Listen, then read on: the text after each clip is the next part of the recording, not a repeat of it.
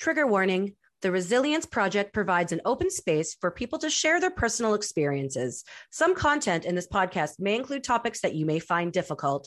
The listener's discretion is advised.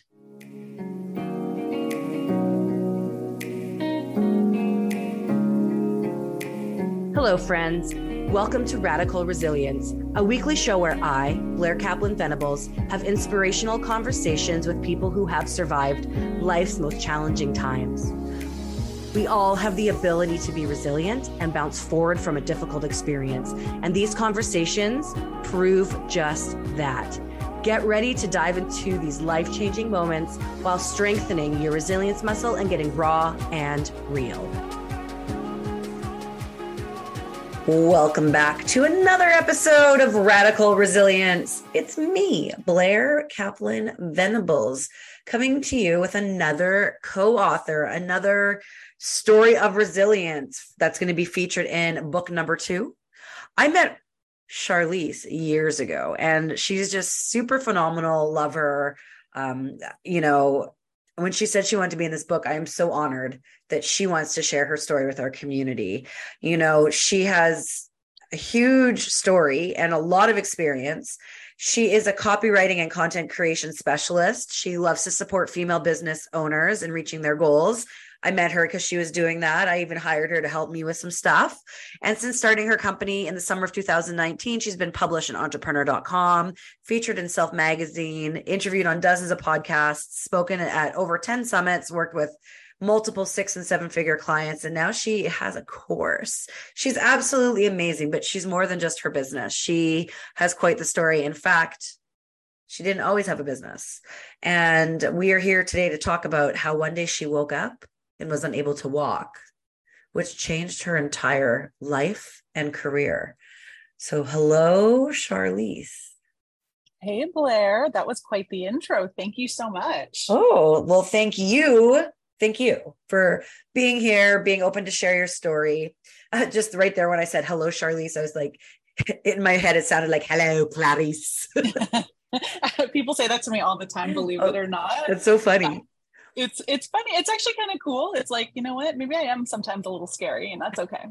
I mean, I life's scary, but there's nothing wrong with scary, you know? I mean, yeah, I think the way people define scary changes to me. Um, my definition of scary has definitely changed, and there's not a lot that scares me anymore about life because um, in that in that you know jump scare kind of way, something is probably coming around the bend. So I usually prepare for it if I can, and when I can't, I just think we just go with it, but didn't always happen that way. yeah, you know what? Like said. It's interesting. Like before we dive into your story, the fact that you say that, like, I I realized in the fall, like a lot of the fear I've had in life, and I don't have a lot of fear. Like I'm very brave and impulsive and intuitive, and I just do things. I don't have a lot of fear. Mm-hmm. And I realized since both my parents died, like I feel quite fearless. It's like, wow, what's the worst that can happen? And I mm-hmm. know more bad things can happen and things that are worse than my parents dying. I mean, maybe might happen. I don't know. I don't want to challenge the universe, but you know, it takes going through some pretty difficult stuff to be able to redefine what scary or fear is. And like let's talk about your story. What was life like before when you were able to walk? I mean, you could walk again, but like what, like who were you? What happened? I was the kind of person that I guess you could say there was like always, you always just saw the shadow of me because I was always moving so fast. You know, I was a blur.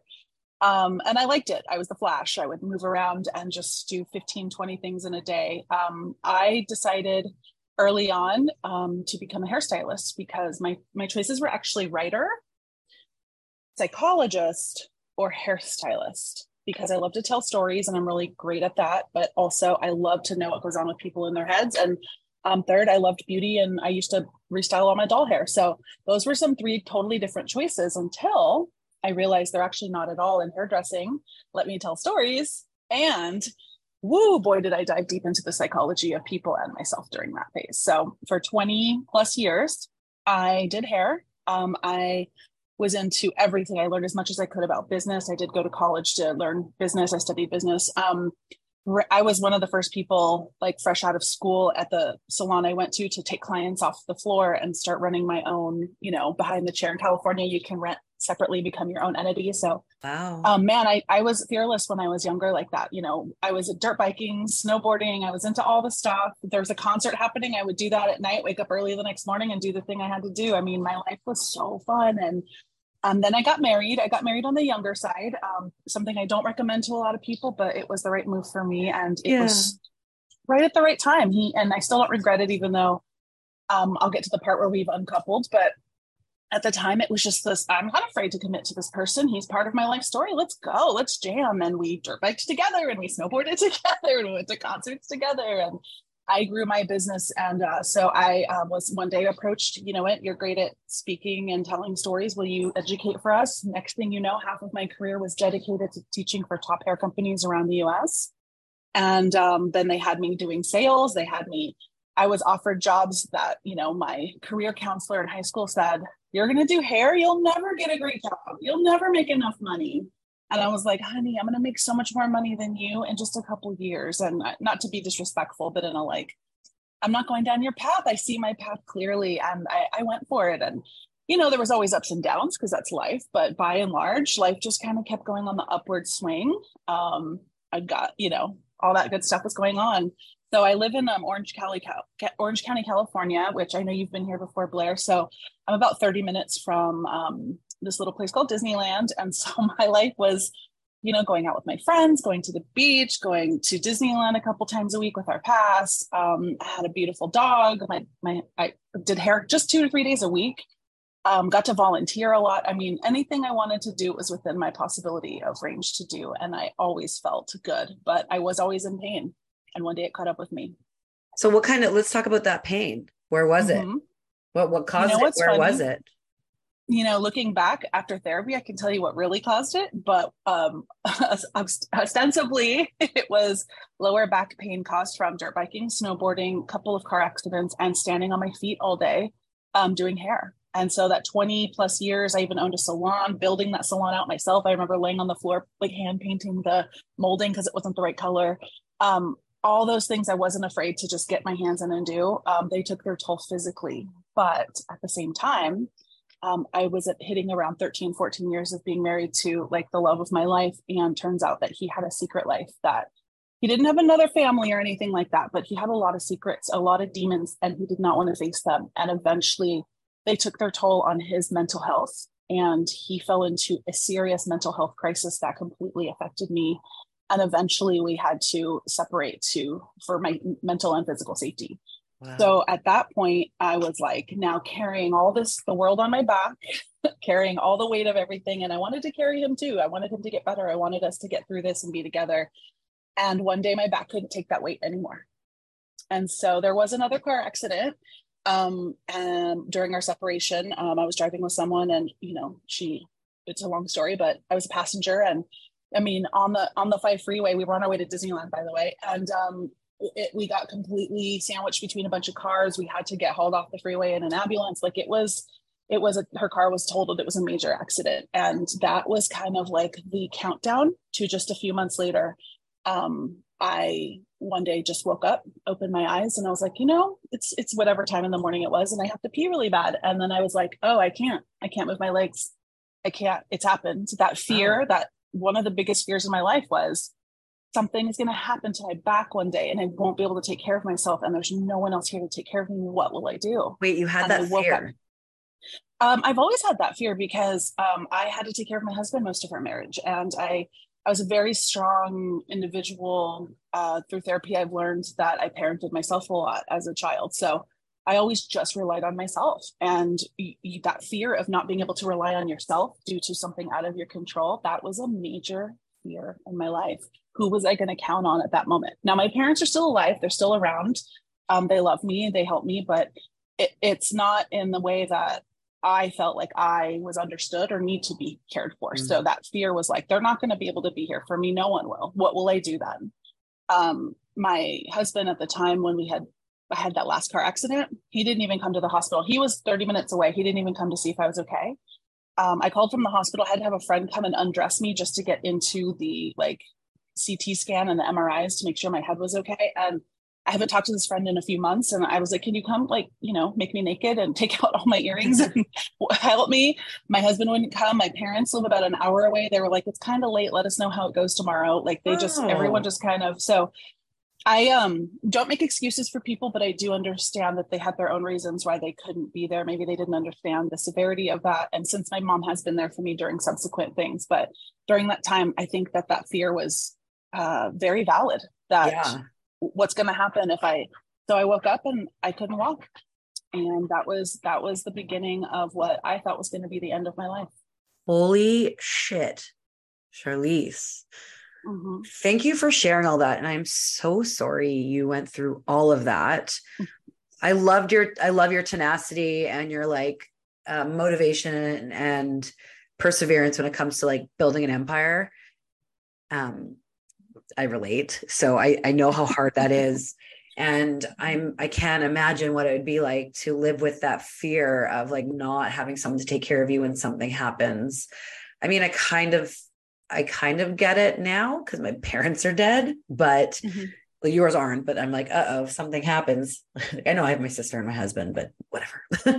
but I, you know, like it's just it crosses my mind, like, oh God, what do I mm-hmm. do? Um, mm-hmm.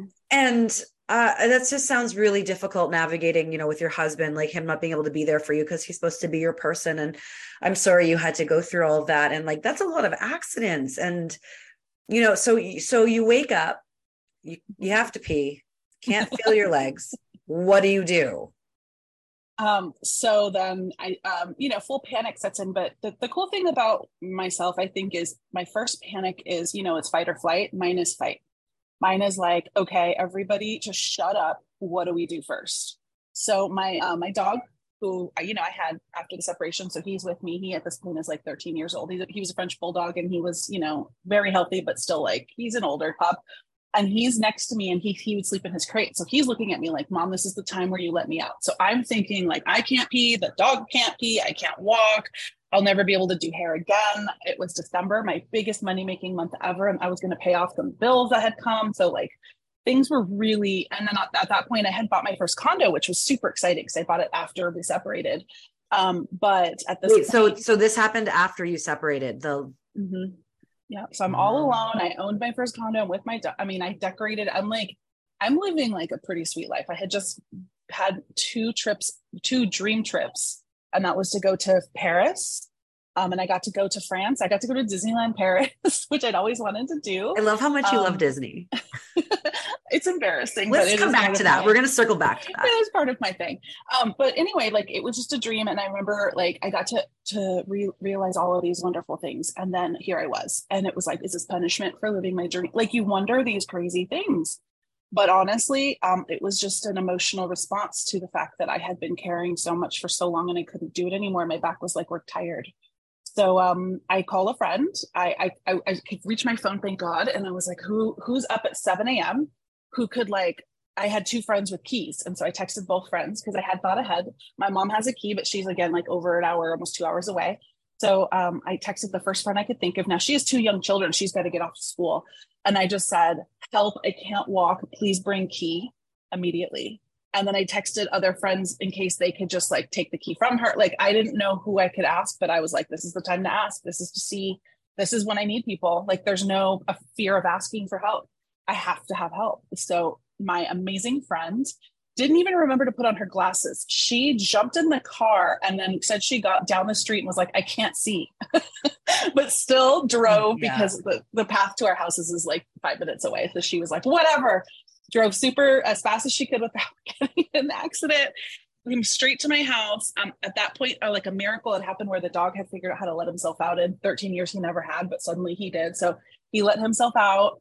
He um, she came and cleaned up the bathroom but she had to help me get to the toilet which is at 36 37 years old a very weird thing to have your friend have to walk you to the bathroom because you might not make it but I made it. And um, that began um, about a three week drama of begging doctors to believe me that my pain was so bad I needed surgery.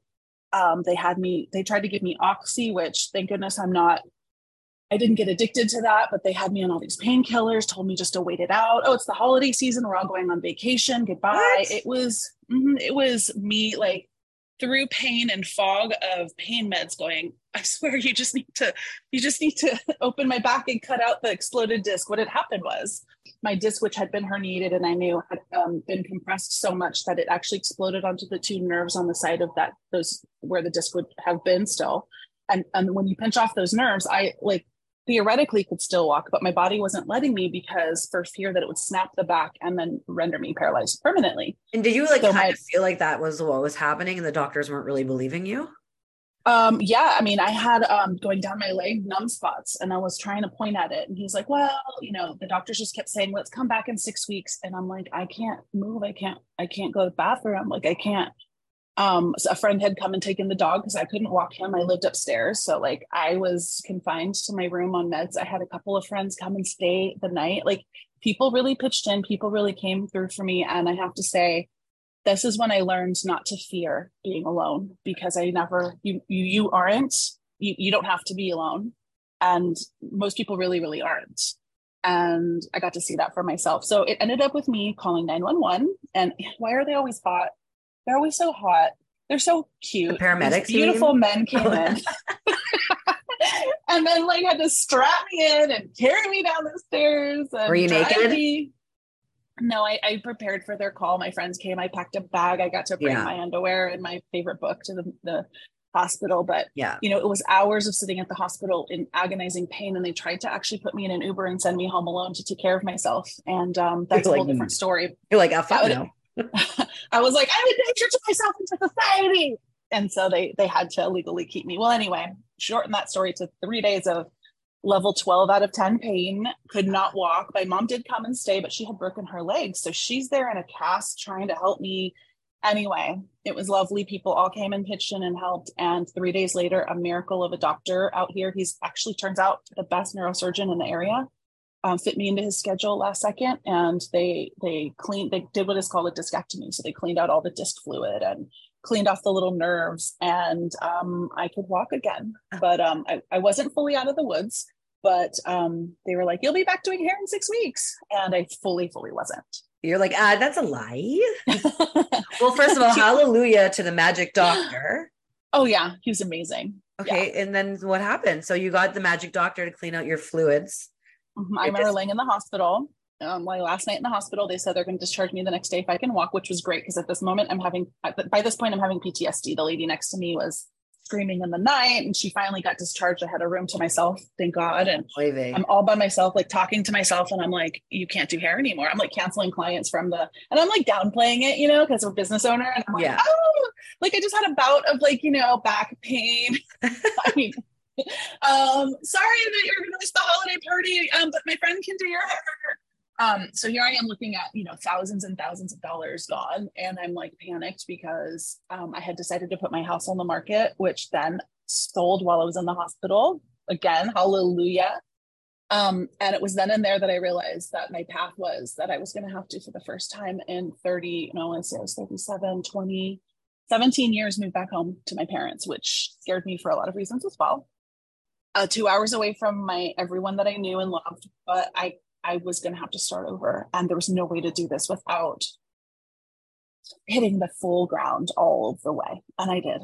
So sold my house, walked away, drove myself to my parents' house, and cried my eyes out for days. And that was my new life. That was December of 2018. I moved in uh, the end of January 2018 yeah. threw away most of my furniture, a lot of things I had accumulated over the years. People lovingly bubble packed my pink plates that I bought after my husband moved out. So I was like, I want pink plates. Do you still have them? I do. I'm never getting rid of those things. Those are like one of my favorite possessions, my pink plates. and um, so yeah, I had to think of like, now what the heck am I gonna do, Blair? Like, what am I gonna do? How am I gonna pay for my bills? Yeah. So you pack up your pink plates you moved a couple hours away to your parents. Lucky that you had them, but that's I can't yeah. even imagine if like the choice to move home or the like I have to move home like in your 30s or ever. yeah, like I um, like then what happened because that's 2018. like we're in 2000 yeah. um where are we? 23. 23. Yeah. That was 5 years ago now. Yeah, so well almost 5 years ago. So yeah, you know what was you know what was crazy is I think being an independent person like yourself, you probably can resonate with the idea that being told you have no options is like probably the worst kind of prison. It's like, just give me my options, I'll choose one, but like, don't say I have no options. And um, I'm ever grateful forever that I got to stay at my parents. Like, and not everyone has that. Not everyone has a backup plan, but um, it wasn't easy for anyone. They are very independent themselves. Um, my brother had lived with them multiple times, but for whatever reason, my moving home was just this like this this thing that rocked their lives. So um, I fell into a severe depression. I tried to get jobs in like the hair industry, but this whole year, I think it was a year of me learning that I had to go on welfare, which I was not embarrassed about. Give me the free food and the free like cash, like I was fine. Um, my ex pitched in and paid for like some car payments and stuff. Well, the story becomes a miracle later. So first of all, it's a year of like learning to deal with stuff at this point, though, I'm packing on pounds. Um, it's harder to like recover because I can't go out and walk because like everything hurts. And so I'm gaining weight. Like things are getting worse physiologically for me, but at the same time, mentally. And so I'm like, okay, now you thought the worst had happened. Well, that wasn't the worst actually. And the worst was yet to come. But through all of this, I learned that I very much do need depression medication. And that is, that really saved my life, I think, forever because now I know my like childhood of dealing with little late depressions was more than I thought it was. So yeah. I learned a lesson about like therapy, self care, and mental health about myself that I really needed to face. So that was awesome. And then I said, I'm starting a freaking business then. Like I can do this. And what do I want to do? And I, you know, like I said, that night in the hospital, I was talking to myself, I can't do hair. So I thought, this is your opportunity. So you can sit here and cry, which you're allowed to do and you need to, but when you're done, what are you going to do with this? Because you just been given a gift. You get to start over. What is that moment going to mean? And I thought, you know what I want to do is travel wherever I want, go wherever I want, do whatever I want, and get paid to enjoy my work. Because being a hairstylist, I loved it. I have to say, my ex husband would come home from his job working with cars and he just complain. People are so rude. People are so mean. Yeah. people hate their cars. Hmm. people hate me. And i'm like god what is that life like? 10 times a day someone goes i love you. I love my hair. Yeah. Um i feel so good. Yeah thank you so much for everything you do. And we've had an hour of chit-chatting about usually you know pretty good things by the end. So the only way I could do that is to reach out to more women in business and offer to find ways to help them market, use social media, things that I already had learned how to do, which eventually then reminded me that man, I always wanted to write a book about hairstyling. I've always wanted to write a book. I have a lot of books in me. What am I doing? I need to write. And I started taking classes for writing, selling myself as a writer. Every time I took a VA job, I started as a VA, like just doing little tasks as a virtual assistant. And I hated spreadsheets. What was I doing selling myself to do spreadsheets? I don't know how to do those. Um, definitely learned to rebrand myself as what I wanted to do. And that was to write and applied myself to learning um, on the job and um, through anything that I could get my hands on to learn. And I still do that to this day. So I, whenever people say, what do you do for a living? I used to say, oh, I was a hairstylist. But now I'm like, Rick, I'm a writer. And I'm so proud because that word encompasses a lot. And people go, oh, what kind of writer? And I love that moment pause where I'm like, and then I get to tell them what I write. I, yeah. so I what do you write? Typewriter necklace. Wait, hold on. You know, wait. I wait. Hey, what do you I wear write? a little typewriter necklace. Um, I write whatever I want. Dang it. Blair. Um, so I do. I help people write books. I edit books, but I also write blogs. I have been had my blogs for my clients um, hit the SEO top of Google rankings, top three, multiple yeah. months in a row. I um, I do social media. I rewrite their sales pages so they can sell stuff. I give them confidence through words. We hang out, and this all started. You know, I realized my my talent for this when people would say, "Oh my God, I need to break up with this guy. What should I say?" I'm like, "Give me your phone." Or they would say like what should the caption be on this post? I don't want to hurt this person's feelings but i want to um, you know convey this feeling. And i like grab yeah. my friend's phone and i write them a cap- caption. I love that. Um i my mom fell down at, uh, unfortunately um on some water slipped on some ice at the grocery store. She's like i don't know how to tell them like what happened and make it sound serious. And i'm like oh to whom it may concern you know? So i always have the gift of like in fact short story but i went to ireland um, a few years ago with a friend and um, we got to the Blarney Castle and you're supposed to kiss the Blarney Stone. And I had a cousin who went to Notre Dame. She, you know, did a year in Ireland and she's like, you have to kiss the Blarney Stone. And I, so I messaged her. I said, Hey, little cousin, what is the Blarney Stone about? Like, do I really have to kiss it? And she goes, well, it gives you the gift of eloquence. And I was like, oh, I have that. I don't need to kiss the stone. And it turned out that we did not kiss the stone. It's really scary. It's far off a side, and this like old Irish man missing his teeth hangs you over the side with your legs while you try to kiss the stone Oh. everyone else has kissed. And I found this adorable guy later on from college who was giving us a ride, and he said, "Oh, you didn't kiss the Blarney Stone, did you? Because we like to break in on the weekends and pee on the Blarney Stone." Oh, that's um, funny. So I Eloquent. was like, I'm already eloquent, and I did not need to do that. And thank goodness, I'm uh, another reason that I'm grateful for my gift so of eloquence. don't kiss the stone, people.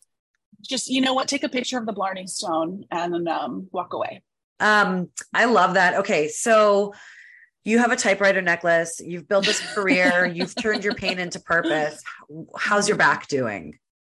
Okay, well, fast forward to it was pretty great, but like there was still something missing. Turns out I actually also needed a hysterectomy, which I had last year. Um, once that was finally complete, again, fighting tooth and nail for 10 years with doctors about female issues that they didn't believe me, finally get it done. The day after that surgery, I wanted to run a mile. My back only hurts when I'm stressing it out, only sitting in the wrong positions, only doing the wrong things. I'm 42 now, so the typical 42 year old pain instead of the debilitating pain of someone who can't walk. So I'm still very careful. I no longer dirt bike, snowboard, and um, at I, you know we talked about Disneyland. I don't ride some of the rides that are really bad for your back, and that's okay. Um, I'm I'm very careful. I, I don't wear old lady shoes, but I wear um, shoes that are going to be old lady shoes eventually. I hear and you. I've learned to take care of myself and um, enjoy where I'm at in life and what I'm doing. And Wow. you know, living with my parents, not only did I have all of that stuff happen to me, but the year after I was finally like making my headway through it. And then we had the pandemic. oh, so yeah, there was that. the pandemic, two years of being stuck in that situation even longer than I expected. But a miracle happened where I got to move back to Orange County. Um, because if my car broke down and I'll tell that story another day on another episode. But um, to this day now, I live back where I want to with a beautiful, amazing roommate. We have the best relationship. I have another French bulldog because while I was also going through hell, my dog died and my divorce was finalized after four years of fighting. So it was like, again, the worst part of my life. And one day I just turned around and it was no longer happening to me. And I'm not afraid of whatever could come next. Because even like you said, if something could be quote unquote worse than all of that, I mean, what really could be worse than all of that? I'll, I'll, I would guess I would have to see and, and not challenge. let's not put that out. Yeah. yeah, not challenge anyone to test me, but I will say that I'm not afraid of it because I know that we can get through it. You can get through anything if you just keep going. Yeah. And I, I absolutely love that. Like you're such a light. And thank you so much for sharing all of that. You know, we're as we're coming to the end, I mean, I feel like we can talk for hours. So you will have to Mhm. come back and people will read your story. I'm sure you're going to share some tidbits that you didn't share here in your Yes. story, um, in the book. Uh, But how can people find you? You know, I love to hang out and talk with people on Instagram. So I'm girl at the yellow desk. That's what I named my company. I'll tell the story later, but there is no yellow desk. It's it's it's a funny story. So girl at the yellow desk, people remember me. They're like, oh, the, the yellow desk person. Um, reach out, DM me, say hey, see what I'm doing, see what I'm up to, learn about my course I'm creating to help people basically do what I do to write better, to write their own stuff, to support them themselves in their own business. Awesome. I love that. And yeah, your story is just so powerful, like how you, you know, were able to get through that and like completely change your career and turn your life around. And, you know, I feel like a lot of people have those moments. Like we live so many lifetimes in this lifetime. What advice do you have for someone who's going through something similar where like an injury basically changes their entire life? Such a great question. And I actually have the same advice even for 17 year olds. What you choose to do in the moment, um, it, yeah, it can have long standing repercussions, but don't be afraid of those repercussions. Just so you don't have to choose your forever career at 17. Um, if you're in the middle of doing something you love with your life or hate with your life and you have to change it in the moment, look at that as an opportunity to live a second life, a third life, something different. Um, you know, 40 is middle aged, which makes it sound like it's elderly, but it's really not. I have as many years to be a writer as I did to be a hairstylist and beyond. And I could change, and uh, maybe I'll be an artist uh, 15 years from now. Who knows? Because I love to do art. So maybe all of those things will happen for me. Your lifetime isn't as short as you think when you're in it. So, yes, we only have one life to live here, and you want to make the most of what you can, but don't look at it like one choice is all you got. You can keep choosing, and everything. My, I guess my big words would be everything you do is a choice and you have that option to make a choice every minute of every single day. So just choose with all of the like heart and knowledge that you have and make the next choice after that. So beautiful. Okay. I love that. You make a choice it's about the choices you make. Mm-hmm. um bonus question. It's a Disneyland question. and just for some context, Alana and I went to Palm Springs for Grief Week and mm-hmm. I'd never been to Disneyland. And so Grief Week is like where we like it's like spring break for grievers, like me and my mom, and my sister, and my dad. Anyways, everyone died, but they're dead. So not they're not actually there, but they're sort of anyways, they died like a few days apart. And Alana and I decided mm-hmm. forever we will be together over those dates. Some were warm as long as we could.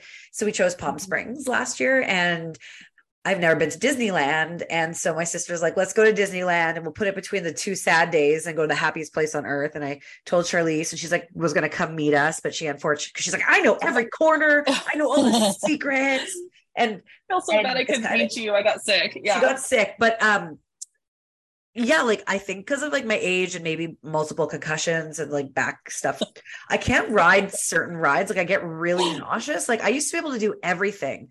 And like I found like the easiest rides are like it's a small world and like the boat uh-huh. ride. But my sister would not stop talking about Space Mountain. Like we have to do okay. Space Mountain. We got this stupid genie whatever uh-huh. pass and we made a reservation and we did the same with this one of the Star Wars Star. Star Wars rides and I cr- almost I was crying. Start uh, I normally would have loved that. We look at this picture, everyone's like smiling and yelling, and like you could see tears coming out of my face, like screaming, like I thought I was gonna die. And I had to lie on a lie on a bench for 45 minutes. I was like, I'm gonna barf. I got off the ride and like fell over a little, and a stranger caught me. I was like, I can't believe how dizzy I am on Space Mountain. And like and then like the same thing basically happened on this Star Wars ride where like my sister, I looked over and she like was gripping for her life, like her eyes closed. We were both like, we can't do this. so what is your feel? How do you feel about Space Mountain? Okay, first of all, it's the best ride ever. But I will say that I it was terrifying. To... It was terrifying. I, used to... I thought I was going to die. I used to be able to write it a couple of times in a row, and I think there is something that happens with um, grief experience that changes some of the way that your uh, physical body reacts to um, stress. I would call it because that is a stress-induced situation.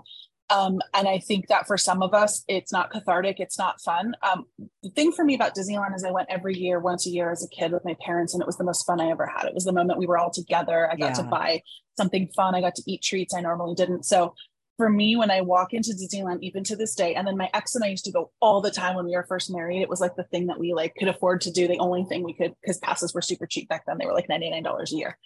So we would go. And so for me i walk onto main street and i am four years old waiting for fireworks. I am ready for popcorn.